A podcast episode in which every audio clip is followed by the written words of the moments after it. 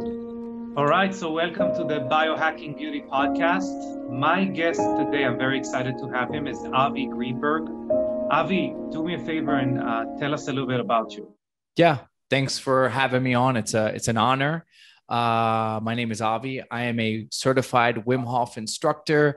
I'm a recent father of a baby girl, Josephine.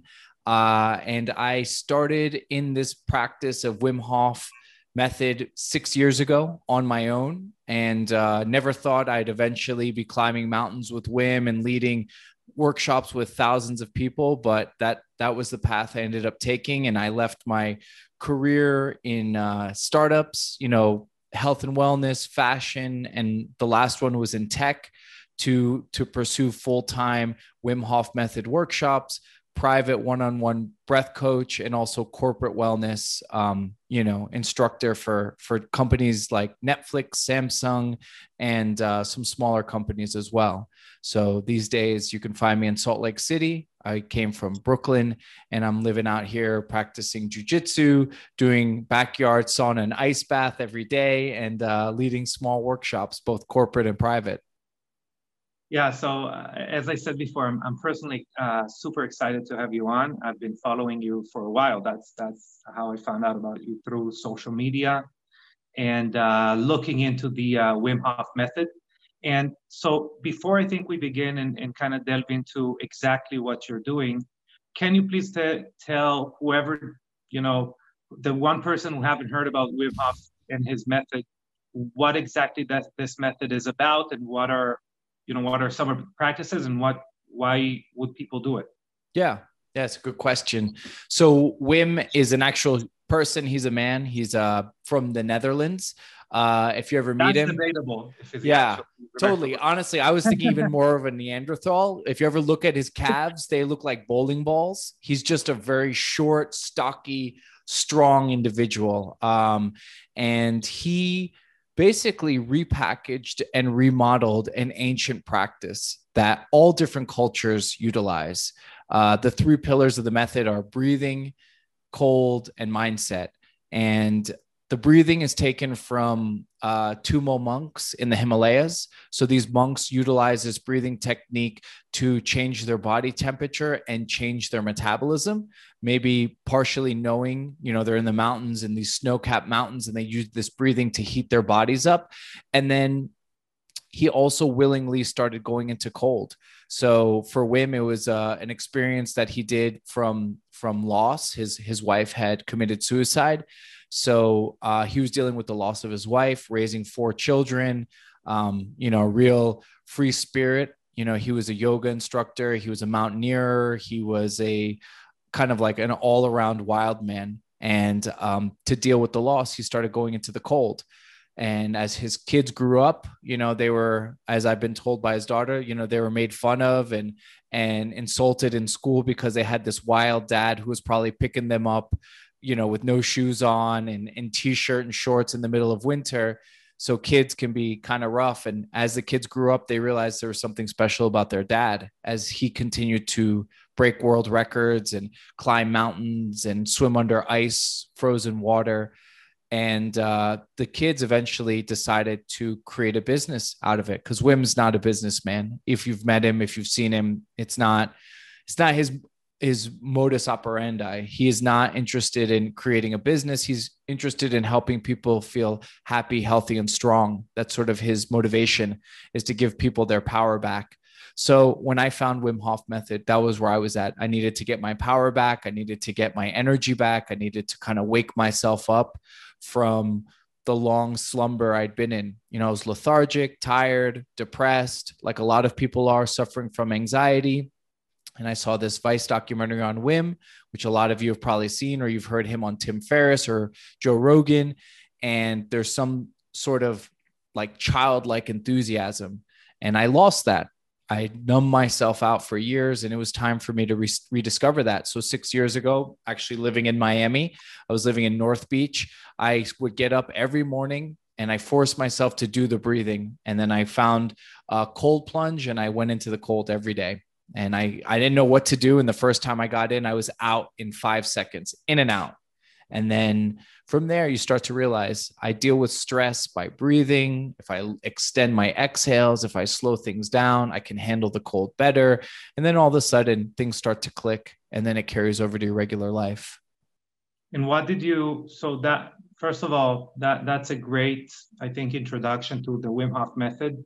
Not necessarily because you have to be in trouble to, to discover, you know, something new. It's it's it's something that we've we've gone over in the podcast before, and I was talking about in other podcasts that in our, and I'm going to include, you into the biohacking family. I think everything yeah. you are doing to affect your biology out of a kind of a choice is it can it can be translated into biohacking. And I I say it a lot that most people I feel like uh, have found this space because of some personal issues, but it definitely carries over to anyone who wants you know a better to optimize their life, if you would. So what are some of the some of the benefits that you've experienced out of you know out of uh, either breathing? And i'm sure we're going to get get more into breathing but just as as like uh, to take to entice someone to listen to the rest of this podcast. Yeah. So so i i think early on sorry to cut you off but early on i was just so excited because early on, I didn't realize how bad I was. Like I knew I had low energy and I knew I was tired a lot of the time, but I didn't realize how bad it was till it started to shift and change. And the biggest change that I think I felt early on was that my sleep improved almost immediately. Uh, mm-hmm. it improved by the fact that I was waking up four, five, six times a night. And all of a sudden, by doing cold and this breathing exercise every day, and I was also doing heat, I was going into the sauna, doing the cold plunge, and doing the breathing once in the morning and once at night, I noticed almost immediately, maybe a week in, my sleep just started to change. I actually started to wake up and feel rested. I was going to sleep earlier. Um, I decided to also change my my diet at the time. So I, I'm sort of like I don't just jump into the pool with one foot. I jump in head first, and and that's what I did. I jumped in head first. I decided to to to adopt the the habits and the routines. And all of a sudden the sleep changed. And then you know my body started to feel less achy less stiff. Uh, my mood started to improve. Like my my enthusiasm started to improve. Um, you know and i was actually working for an anti-aging medical practice at the time. Uh, you know one of these hormone replacement therapy um, clinics that was opening up in Miami, and so I had access to get blood panels done. So I actually could look at my my hormone panel, my testosterone, my cortisol, my you know my thyroid, my cardiovascular panel. So I could actually see in real time how my body was starting to change. And they also had us do in-body examinations where they they measure your skeletal muscle mass versus your body fat. So in real time, I was seeing one, my cardiovascular panel was moving towards a very healthy state. Cholesterol was going down, cortisol was going down, the stress hormone, testosterone started boosting naturally. And then from another side, from the physical side, I actually saw my body fat dropping significantly. I went from 15, 16%, which is considered, you know, normalish to under seven, 8% in, in about a two or three months. Um, so I think you know the breathing was the catalyst. The breathing was sort of like the tip of the spear. And then as i got more comfortable doing the breathing every day i slowly started to feel better in the cold. I slowly started to figure out how to handle the cold better. I started to feel better in the sauna. And then the diet changed and then everything sort of cascaded from there. And, and i mean if i i should have done a before and after picture because i i probably looked like a different human being after three or four months it's true because most of the time, especially, so I got, I think the first time I, I heard about Wim Hof is when he uh, broke the record for diving for the furthest distance under yeah. ice or something like that. That was a little before the uh, Vice documentary. Yeah. Because they kind of documented it on Vice. Uh, and when you look at, at an outlier, you normally kind of disassociate. You say, okay, that can't be me. But I think if, you know, if you show it before and after, you kind of show how you were like someone out there and you did make a change, it, it can definitely lead to uh, other people making that change. But yeah. Uh, if if we can unpack a little bit the entire system. So you're talking about you're saying I, I was doing the breathing and um, and continued from there. We obviously all breathe. Right. What's the difference between the average person, how they breathe, uh, maybe less than average? What are some mistakes in breathing? And then what is the, the, the action that, that you have done in order yeah. to so it's a good it's a good question. Um, average person, and I'd say most people have some dysfunctions when they breathe. That could be they breathe through their mouth, they sigh excessively, so they take big gasping breaths and they sigh.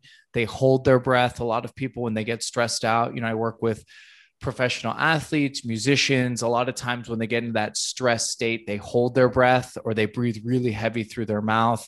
Um, so that's that's that's common. I mean, I think that's based on just the way we're we're programmed these days. You know, oftentimes I'll see people on their phones or myself on my phone, and I'm looking at my phone like this, and my mouth drops open.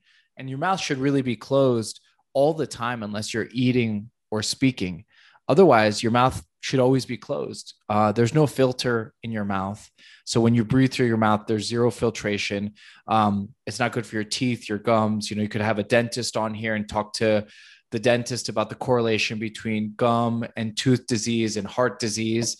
You know, our, it's our first line of defense is our breathing. So, you know, we're breathing roughly 23, 25,000 times per day. So when it's off, like what I'd mentioned, those different issues, then all of a sudden you'll start to see more issues with sleep. You'll see more issues with, um, you know, like I said, gum, tooth disease, but you also see stress stress issues. People tend to be more stressed out, more anxious when their breathing is is off. Uh, the way we calm our nervous system, there's two ways. You know, Dr. Andrew Huberman talks about it at length. The two ways are by breathing and by your vision. Your eyes actually help regulate your nervous system and help put your nervous system in a calm state or in a, into a more alert state. So I think when I work with people, you know, I try to get them to one practice the breathing exercises that we do, which most of the breathing exercises I teach are very calming. But then two start to notice how you're breathing more throughout the day. So like you and i we talked about jujitsu and mm-hmm. and you know i know you live in miami you're in the car a lot.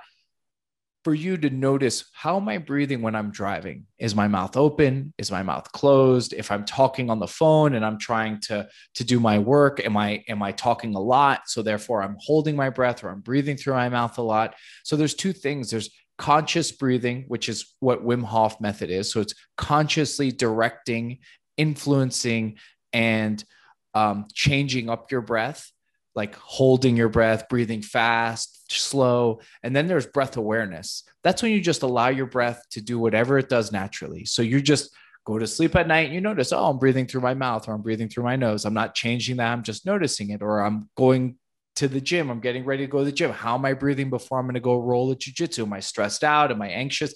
I just had two cups of coffee. Am I breathing weird because of that? So I try to focus on teaching people how to become more aware of their breathing. Because once you become aware of it and you start to notice, hey, my breathing's slightly off. I breathe more through my mouth and I breathe up here in my chest, or I breathe, you know, short, shallow breaths, or I gasp for air a lot. Then you can start to make the changes because most people aren't going to you you know i mean you know as well as anyone you're purple belt jiu-jitsu most people will show up at jiu-jitsu they'll try it once and they'll never come back again or they'll come for a few weeks and then something changes. With breathing it's the same thing. If i if i work with you one on one and we do five sessions you might not do it again but you don't have to necessarily practice. You could just become more aware of it in your regular life. And then all of a sudden just that awareness will hopefully improve the quality of your breathing.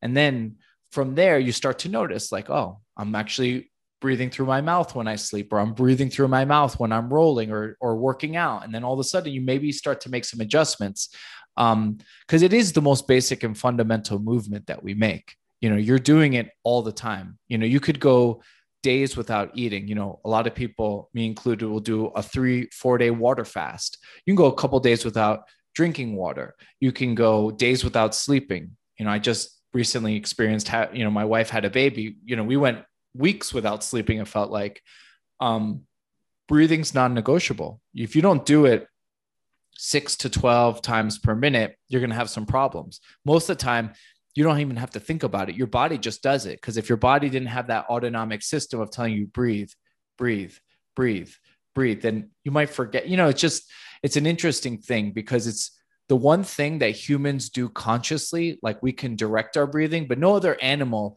consciously thinks like, all right, I'm going to take a big inhale and I'm going to hold my breath as I exhale. You know what I'm saying? Like animals don't, they just do it naturally and it matches their environment. So like if my cat gets let outside and all of a sudden gets tense and, and, and alert, it's going to affect my cat's breathing.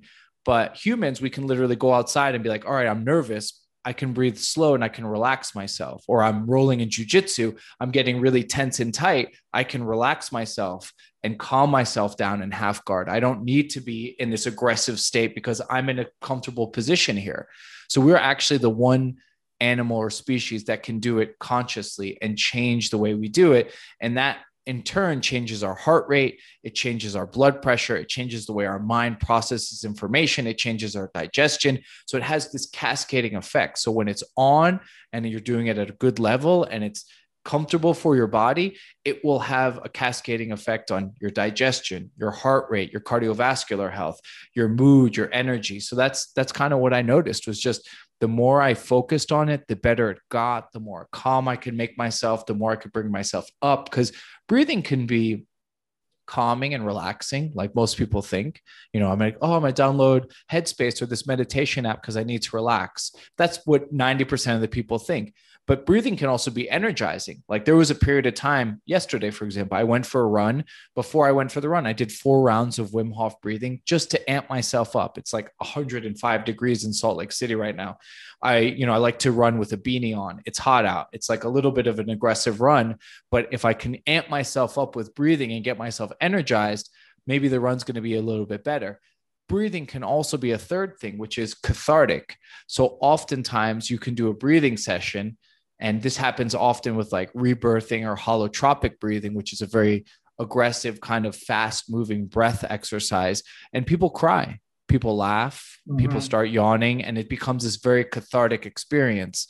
So it's breathing can be a lot of different things. And I think that's I think that's why Wim got a lot of popularity because he sort of rediscovered this breathing exercise, the Tumo monk breathing, Tumo breathing. And a lot of people didn't realize that you could have such physical sensations when you breathe. So if you've done Wim Hof, if you haven't, I'm happy to talk about it, but you can get tingling all over your face and your jaw where your face feels like it's buzzing or humming. Your chest can feel that way. Sometimes people can get like these lobster claw hands where their hands get like clenched and they're in this kind of state where they can't move. Um, sometimes again, people can laugh, they can cry. I mean, I've done breathing sessions where I don't even know why I start laughing all all the way through it. And and it's this really nice release. Um, and i think wim sort of brought these other modalities of breathing back into popularity because you know these are ancient practices. There's almost no i and this isn't proven but there's almost no breathing exercise or cadence that hasn't been done before. I mean think about the existence of humans thousands and thousands of years. I mean you're telling me if i came up with a breathing exercise right now that nobody's tried that before I'm sure someone has somewhere down the road. It's just the repackaging, the putting it out on social media, claiming this was my thing or that thing. I mean, listen, everyone's got every breathing coach, expert, whatever you want to call it, has their shtick or their routine. I'm sure someone else down the road or in the past they've done it, you know. So it's like I almost think you know it's it's like this this like unspoken communication that people can do. Like when I'm rolling with someone, and I'm rolling with like let's say a bigger, heavier guy, and we're like two minutes into a five or six minute round, and he's like, I'm like, I know where we're at. You're done. You're and, and listen, he's probably a purple belt, and I'm still a low level, like you know, white belt. He's still gonna tap me at some point, but I know if I work hard now, I'm gonna I'm gonna make him work past his comfort zone, and I'm gonna really push him. But you know, it's like this unspoken dialogue that you have with breathing. Definitely, and uh, we could we could see it. So kind of going hardcore into the uh, martial arts world, even though that's kind of far from this podcast. But um, I think I think it's an amazing example. Uh, we just saw a few months ago a guy named Leo Vieira fight in the UFC, and Leo Vieira, to people who don't know, is really one of the most influential, most terrifying jiu-jitsu practitioners of the last maybe decade and a half. very decorated, multiple time world champion, reaching really the pinnacle of, of athletic endeavors as far as you know jiu-jitsu and fighting goes and he's he just fought in the uh, UFC which is the biggest fighting organization out there and he got submitted by a person who isn't specifically good in jiu-jitsu he's okay in jiu-jitsu he's a purple belt and again leo vieira is this multiple time world champion and the, and you know the reason he got submitted it was because he just ran out of energy completely. So, you know, they say fatigue makes uh, it makes cowards of, of of us all. Yeah, and that's 100% true. Um, and what I think what I think the modern society contributes is definitely the the ability to aggregate knowledge or to access knowledge. So I'm sure whatever breathing method uh, we come across it's not the first, not the second, not the third time it had someone yeah. has tried it in history. Maybe we should consider ourselves lucky that we can access it and that, that we got these tools. And what I think Wim Hof, what draws me specifically to Wim Hof is the the yes, the packaging, but the packaging, and on the packaging, it's saying you can control your body, you can right. control your chemistry, your biology, and that's I think the message or the magic of the message of Wim Hof. And in that, you know, subject, and even connecting with Dr. Andrew, uh, Dr. Huberman, um, we, re, you know, the second part of the Wim Hof method is that relationship with temperature. And Huberman talks a lot about uh, how temperature is that uh, governing switch hormonally in our body.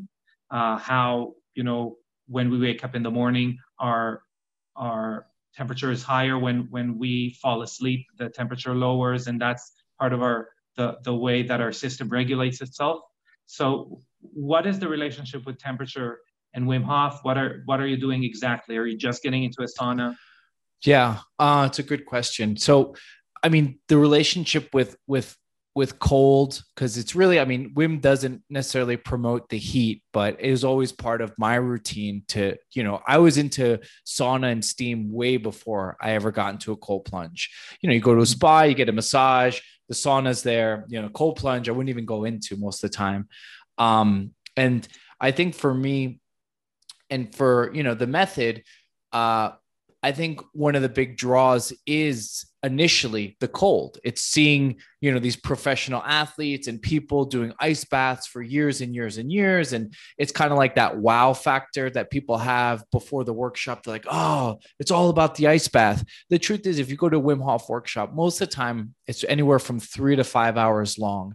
The ice bath's like 20 minutes, like 30 minutes at the end. It's you talk about the cold, but ultimately, it's the mindset. The mindset builds your your understanding of what the cold is. First off like the acknowledgement of this is a healing modality. This is to be respected. This is to go into with like a sense of calm and peace before you go in. And then the idea is that you're going to work on your breathing for three hours in a way that you probably never have because most people don't even think about how they're breathing. They just breathe. And you go in so dialed into your breathing and almost calm and euphoric from the breath session that people will go through that it gets you into this kind of loose relaxed state you know it's like when you see fighters before they go into a fight you see the one super tense and like really like ready to rock ready to pop off and the other one's like super chill very relaxed but very dialed in um, you know, the mindset and the breathing, that's what prepares people to get into the cold. So it doesn't really, the workshop doesn't really work and the method doesn't work if it's just one or two pillars. It has to be all three. Like that's sort of like the magic formula for the method because Wim has his own mindset. And I think, you know, you touched on it briefly. The thing that people like about Wim and the reason people gravitate towards him is because he speaks from the heart he's not trying to manipulate or or or talk in a way where he's trying to to outthink people or outsmart people. He just tells you what he feels and he always says feeling is believing. So when you get into the cold the initial response is going to be a stress response. You know that's what huberman talks about. It's what you know dr rhonda patrick talks about. That noradrenaline that norepinephrine kicks you hard when you first get in. Your first response is to kind of suck suck for air, like like scared breathing, like fright, flight breathing. Um, and then all of a sudden, if you have a coach or you're doing it with someone that's helping you, they'll start to tell you to emphasize the exhales. So you focus on long exhales. The exhale is actually how we calm ourselves down. The inhale raises your heart rate, the exhale lowers your heart rate. And oftentimes, you know, in breathing sessions, a lot of people wear these pulse oximeters because it's measuring your pulse, your heart rate, very, uh, your pop, oxygen uh, saturation, your blood's oxygen saturation. So you can literally see when you breathe in, your beat goes up maybe one or two. And when you exhale, the beat goes down one or two. So, with that in mind, when you're in the cold, focusing on your exhales is actually how you start to relax and the vision. So, it's like the vision. So, I've done workshops in studios in small Manhattan or Brooklyn studios where everyone's surrounding the person in the ice bath and people have their phones out in that person's face. And it's like they're getting kind of cramped visually because they're mm-hmm. seeing all these people around them. And they have a lot harder of a time relaxing than someone, let's say, comes over to my house. We're in my backyard. They go into the ice bath. It's just me and that person, and they're breathing and they're looking out onto trees and in a garden and they have all these visuals that are helping them to relax also.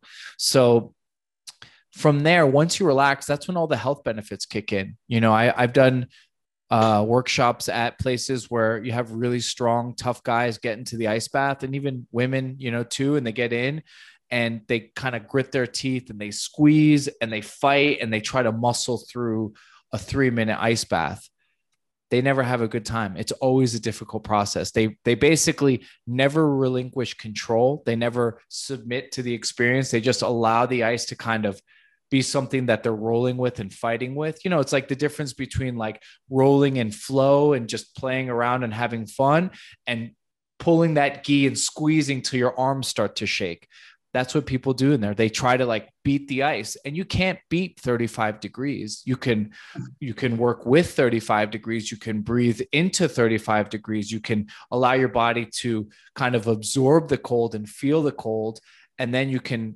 allow the cold to do what it's supposed to do which is lower your inflammation boost your collagen give you a boost of energy, help you burn energy also. And it's just, it's a whole different experience to, based on how you're breathing and what you're doing with your muscles and how you're clenching or if you're relaxing. So that's where all the health benefits really start to kick in. And it's the people that relax and they're able to drop in. And is that the part that you're talking about in the Wim Hof method as, as far as mindset? Is that the mindset you're talking about? It's the mindset leading up to it in a way. Yes. It's hard to teach that because it's so intuitive.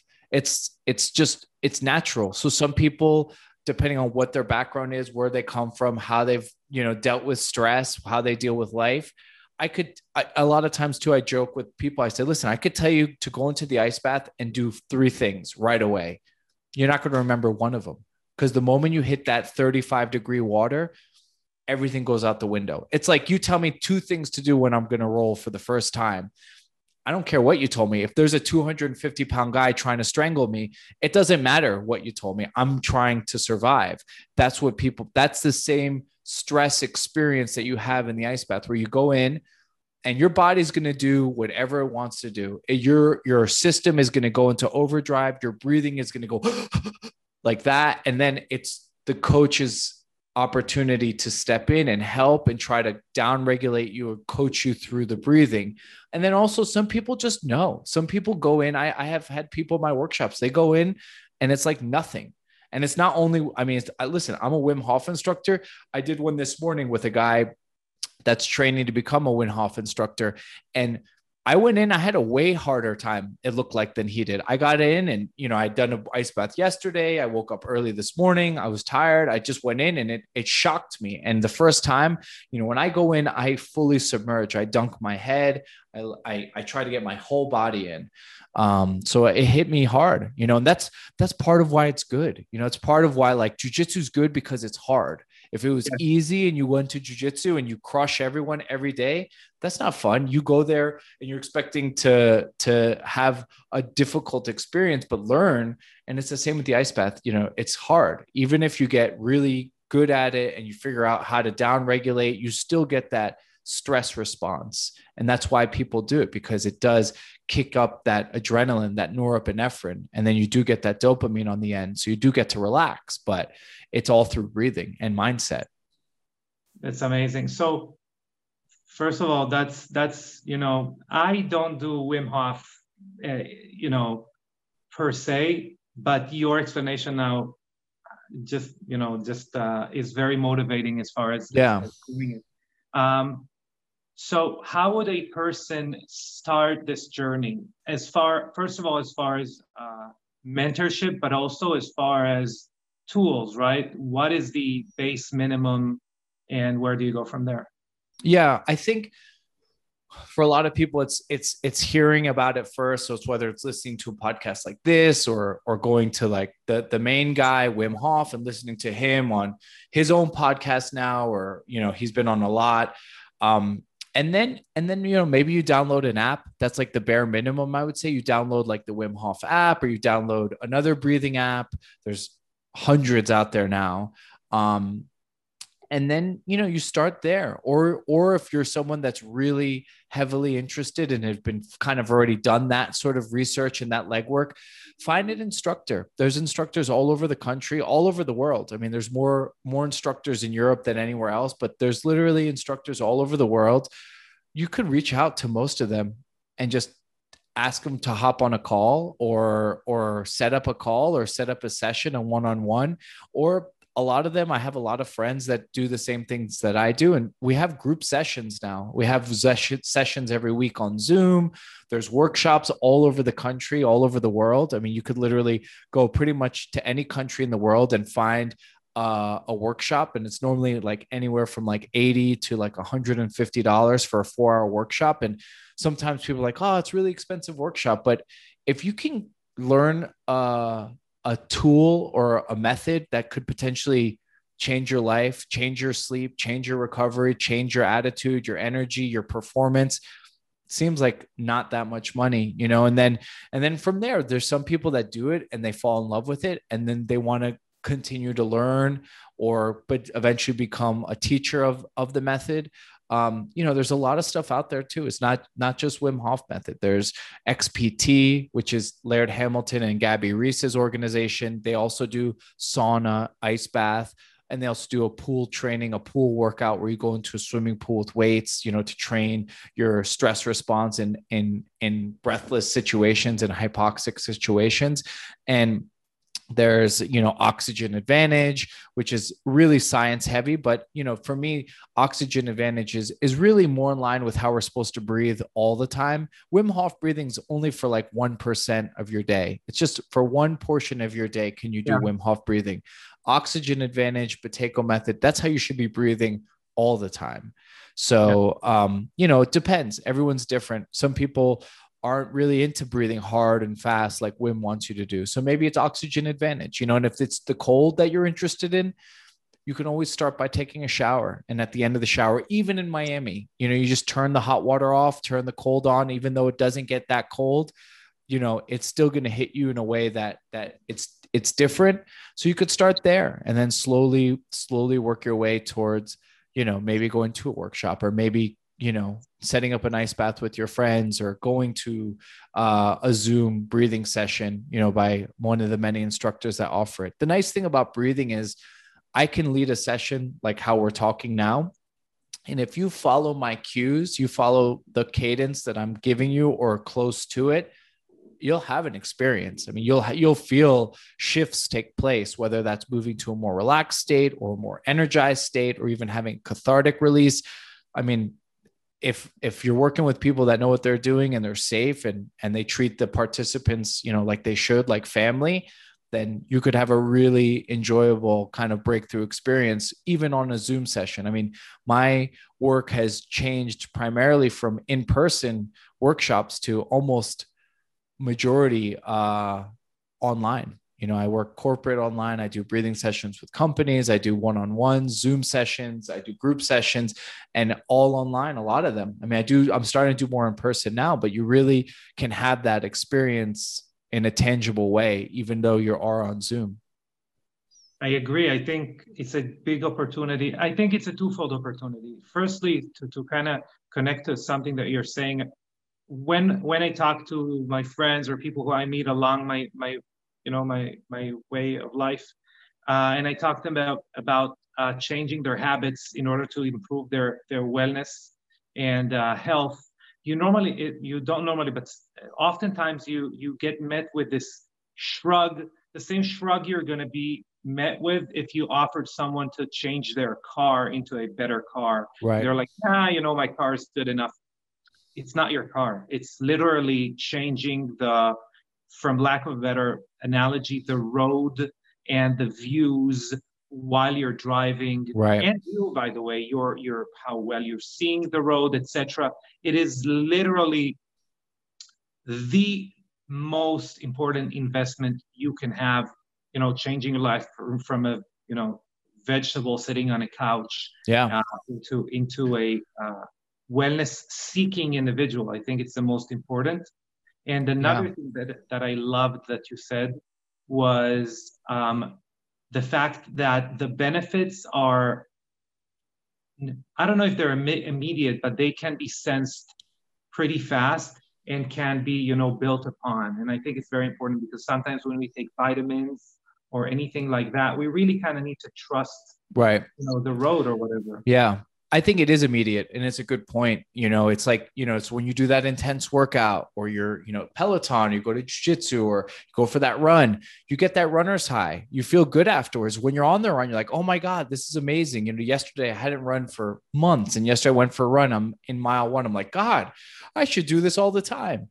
Um, you know, you do, you do have that experience when you get into the cold, you really feel like you're alive. And a lot of people are in a very, passive kind of lethargic state right now and they think that that is the status quo. Like you were said you made that car analogy which i like and most people think that that that experience is that's what it is. That's what life is. Like i reached a point in my mid 20s and early 30s i'm like god i guess i'm just going to feel bad all the time and be tired yeah. on be tired on a monday every day for the rest of my life and i'm going to be miserable in this office job and you just kind of settle for it. And most of the time people don't make change because they're too tired. Like i read a book on on how to change and how to break new habits I break old habits and start new habits.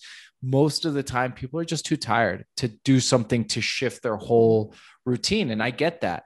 The breathing is is like low hanging fruit though because you don't have to go to the gym to do it. You can literally be on your floor on your couch on your bed you can download an app and you can listen to someone else tell you what to do, and it will make you feel different. And, um, you know, sometimes getting to the gym or doing the things that you're supposed to do, like eating habits, changing that up, it's hard. You know, the way society, and not to go too macro, but the way society is set up, it's for people to be as lazy and as apathetic as possible. I mean, just look, I can order literally anything I want within a minute and it will be delivered within a day or two. And I don't have to do anything for it. It comes right away. I open up my box, I have my food, my clothes, whatever I want. And it's all really made for us to be as comfortable as possible. And what the Wim Hof method does, and what jujitsu does, and all these other modalities and things, it takes you out of that comfort zone and allows you to start to operate from a place of discomfort but unknown. It's not necessarily like completely uncomfortable but it is stretching what you think is appropriate for your day-to-day experience. And i find that the further you can go outside of that box and not necessarily far far outside but in a safe way trying other things will make you feel better. It will make you feel more resilient you know? So if you're in the same routine all the time and you feel like shit then you might want to look at that routine and change it up. And, you know, a lot of people aren't willing to do that because they're really comfortable in that experience. And it's tough. But I, I reach a point and my, I think maybe one of my best assets is if I'm not in a good place and I'm not happy with the job or whatever it is in my life, I'm willing to make a change. I'm willing to try something new to to get out of that status quo and I'm willing yeah. to shake things up um, just because I won't do I won't I won't go back to that place of of misery. Yeah, and and you know, kind of 100% I agree with you. And going back to something that you said about not needing any equipment, not needing a gym uh, in order to start a you know a breathing habit i think is super important and kind of connecting to some of the uh, jiu-jitsu and you know anal- analogies and terminology you know when when someone consults me uh, where they should you know what's the best gym that they should be training at or something something along those lines. Normally my answer is unless they're you know they need something special normally my answer is you really should go for the for an adequate gym that is the closest to you. Yeah. because there is something magical about deciding something and being able to do it uh, either on the spot or something very close to on the spot before those protective or kind of you know procrastination mechanisms totally. in your head.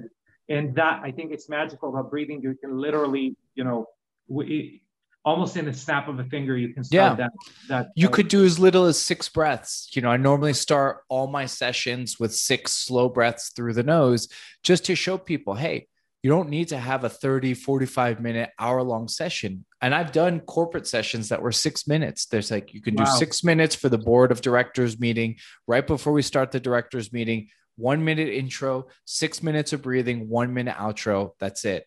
And a lot of people tend to feel something within the first six breaths. You know, six nasal breaths in and out is enough to lower heart rate and blood pressure. So, for a lot of people, especially for those that are holding their breath or taking those gasping breaths, just six slow ones through the nose can can make a shift. And you know, a lot of times the rebuttal for people is like, "Oh, I don't have time to do five, ten minutes of breathing. I'm too busy. I'm too busy." Well, everyone's got time for six slow nasal breaths. I mean, it doesn't even take a minute maybe it does if you're really slow and you're doing it the way you're supposed to. But you know it's it's uh I, I agree though you know if there if there's too many barriers to entry for someone that doesn't really want to take a big step forward they're not going to do it. You know it's like if if the gym's too far if the routine is too complicated then if they're not fully invested or the days that they have a rough day at work or they have a problem with their partner or the home situation, they'll find any excuse. That's why I like going to the gym early. I like doing the morning yeah. class because no matter what happens after class, then I don't have to worry about going to that evening class. And I find too at you know when I was in Manhattan working out in my gym in Manhattan, uh the energy energy and the attitude of the people in the morning was always happier and more upbeat than the afternoon crowd. It was like what I was telling you about jujitsu at night in New York. People were trying to kill me at 6, 7 p.m. class. The mm-hmm. morning mm-hmm. class, everyone's super chill, happy. Oh, hey, everyone knows each other's names. They're happy to be there. They're just happy to be getting in their sweat, getting in their workout. Um, but at night, it's like I got to get it in. I got to do it. So you know, if if if you're finding that, um, a lot of times, I think get the hard stuff out of the way early in your day. So if like you have a tough time after work exercising because you're too tired and you had a bad day at the office or you know you got to get dinner before just get it done early. Wake up earlier go to sleep earlier. Your circadian rhythm is more in line with that anyway so it's better for your body. That's that was one of the big changes when i started doing wim hof method. I started going to bed at 9 8 30 9 o'clock at night. I get up at 5 a.m 5 30 no alarm do my breathing you know get my workout in and by seven o'clock i'd already had you know a productive morning. So the rest of the day felt good. Yes um, you know first of all that's amazing that, that that's amazing insight. And there is the, the kind of connecting maybe towards the end a little bit kind of connecting uh, some biohacking methods and and what we were talking about. There there one of the ways to improve sleep is actually uh, sauna you know in the hours leading to sleep. And there it's it's a very interesting no it's a very interesting notion because we want to lower our our body core temperature our body temperature right. you know close to bedtime. And that might seem counterproductive you know heating up the body. What, what happens is that your body kind of overcompensates called supercompensation and starts to dump temperature and really gears you very well towards towards uh, sleeping. Maybe in that in that little space, I, I you know I wanted to ask you this before we started recording, and I said I'm going to save it uh, for the podcast. If someone is doing a sauna, they have access to a sauna. What is what are the time frames that they should be? You know, how long should they should be, they be in the sauna? Then how long in the ice, etc. Yeah, it's a good question. And I think early on it's important just to like listen to your body. And you know, a lot of times, you know, the the Rhonda Patrick report says 20 minutes in the sauna yeah. four days a week to lower mortality. That's a great goal. But early on, your threshold, your tolerance might be lower. You're not used to that extreme heat, especially if you're, you know, anywhere in the country seemingly right now and you're going through a heat wave. So what I like to do um, and these are protocols. Again, this is all ancient stuff. You know, people have been doing hot and cold for thousands of years. Whether you go to, uh, you know, Nordic countries, Sweden, Finland, Japan, Korea, Mexico, all these different places have their own versions of hot and cold. So, I personally like to start cold.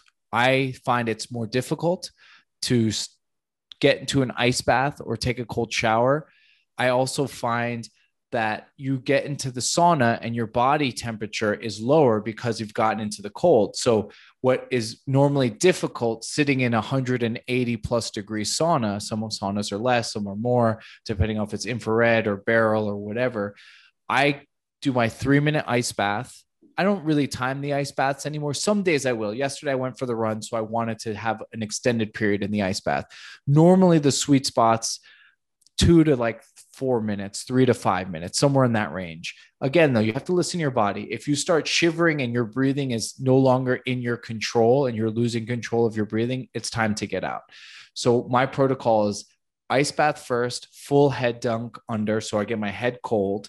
So that way, my head in the sauna is also going to remain cold like my body. So, I do two to five minutes ice bath. I get out. I don't just run into the sauna immediately after. I take my time. I move around, I squat, I do push ups, I've even done jump rope. I just kind of try to create some natural body heat.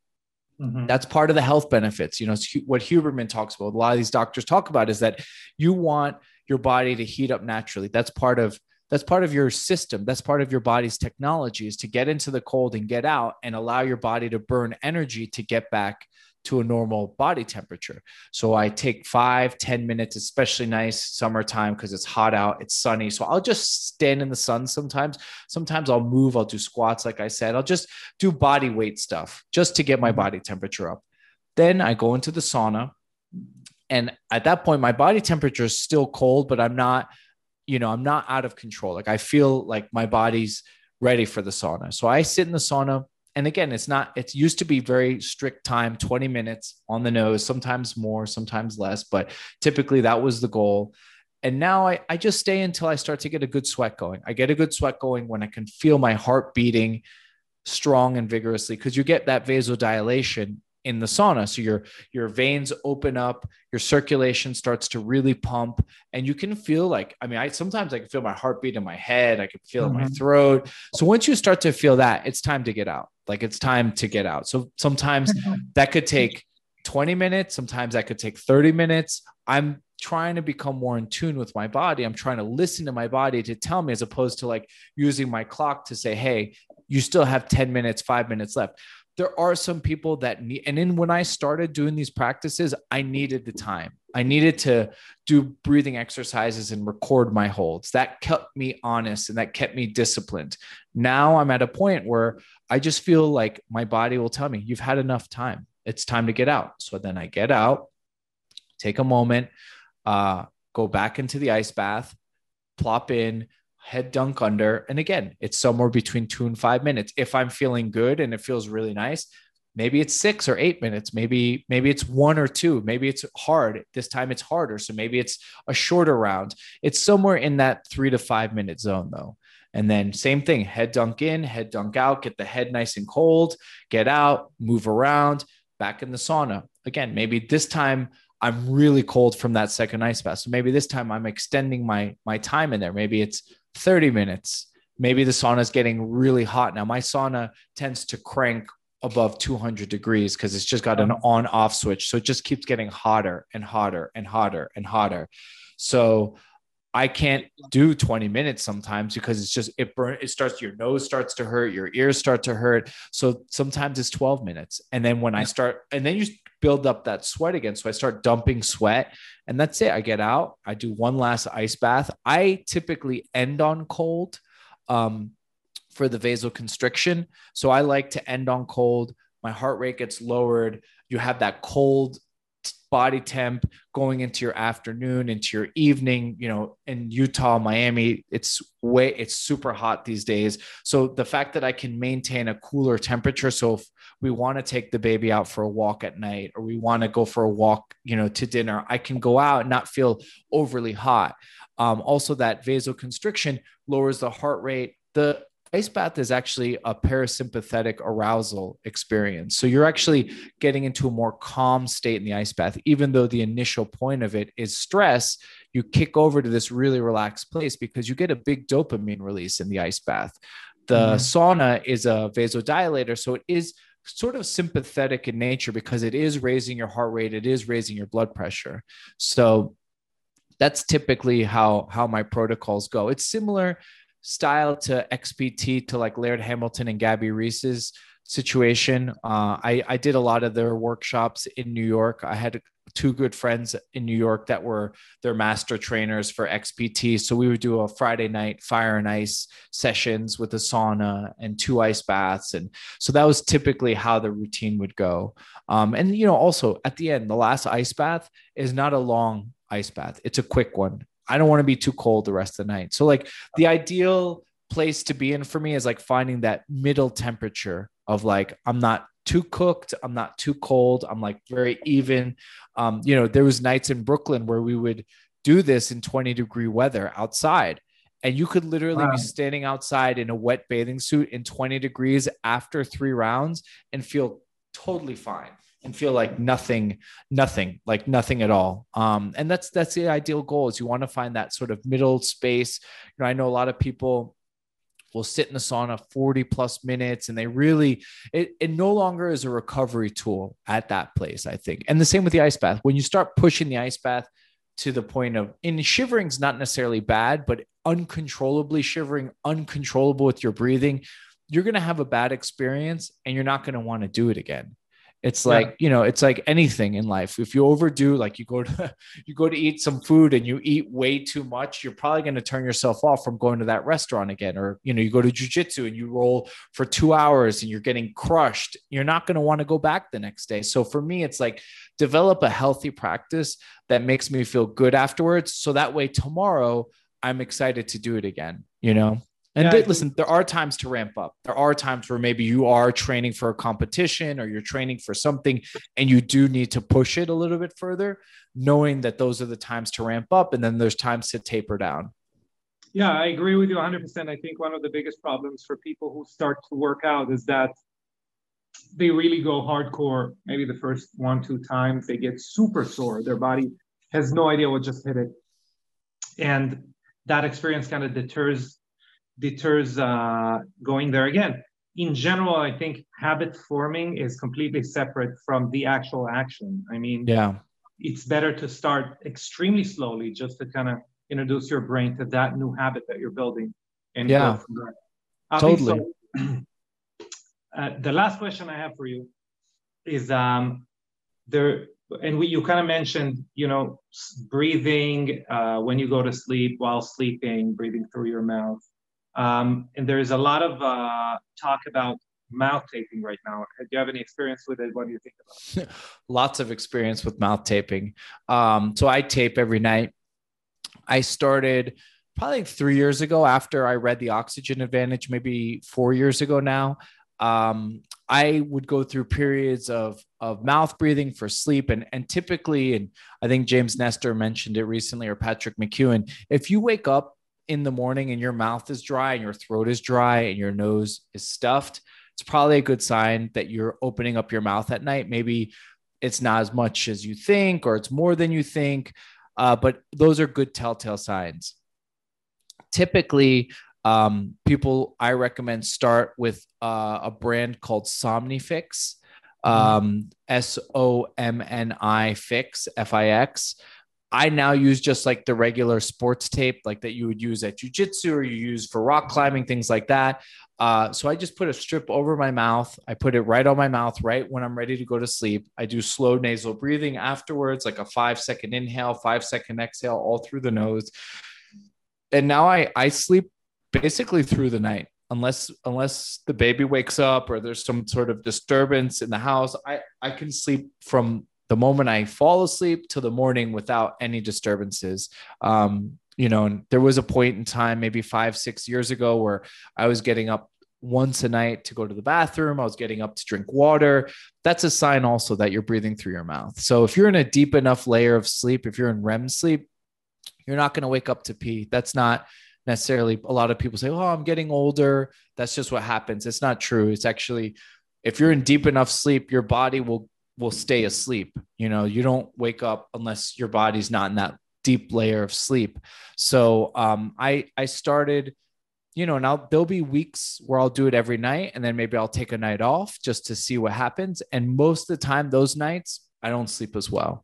Um, and it's a, it's a really, it's probably the easiest, even if you're not going to start a breath practice or you're not going to do ice baths, taping your mouth to sleep at night, if you are a mouth breather, is probably the best thing you could do to save your sleep and save your mood and your energy. I mean, listen, if you're overweight, if you have low testosterone, if you have body injuries, sore, things like that, it's a no-brainer. It's a really, yeah. it's a really quick way to to to get better, more restorative sleep.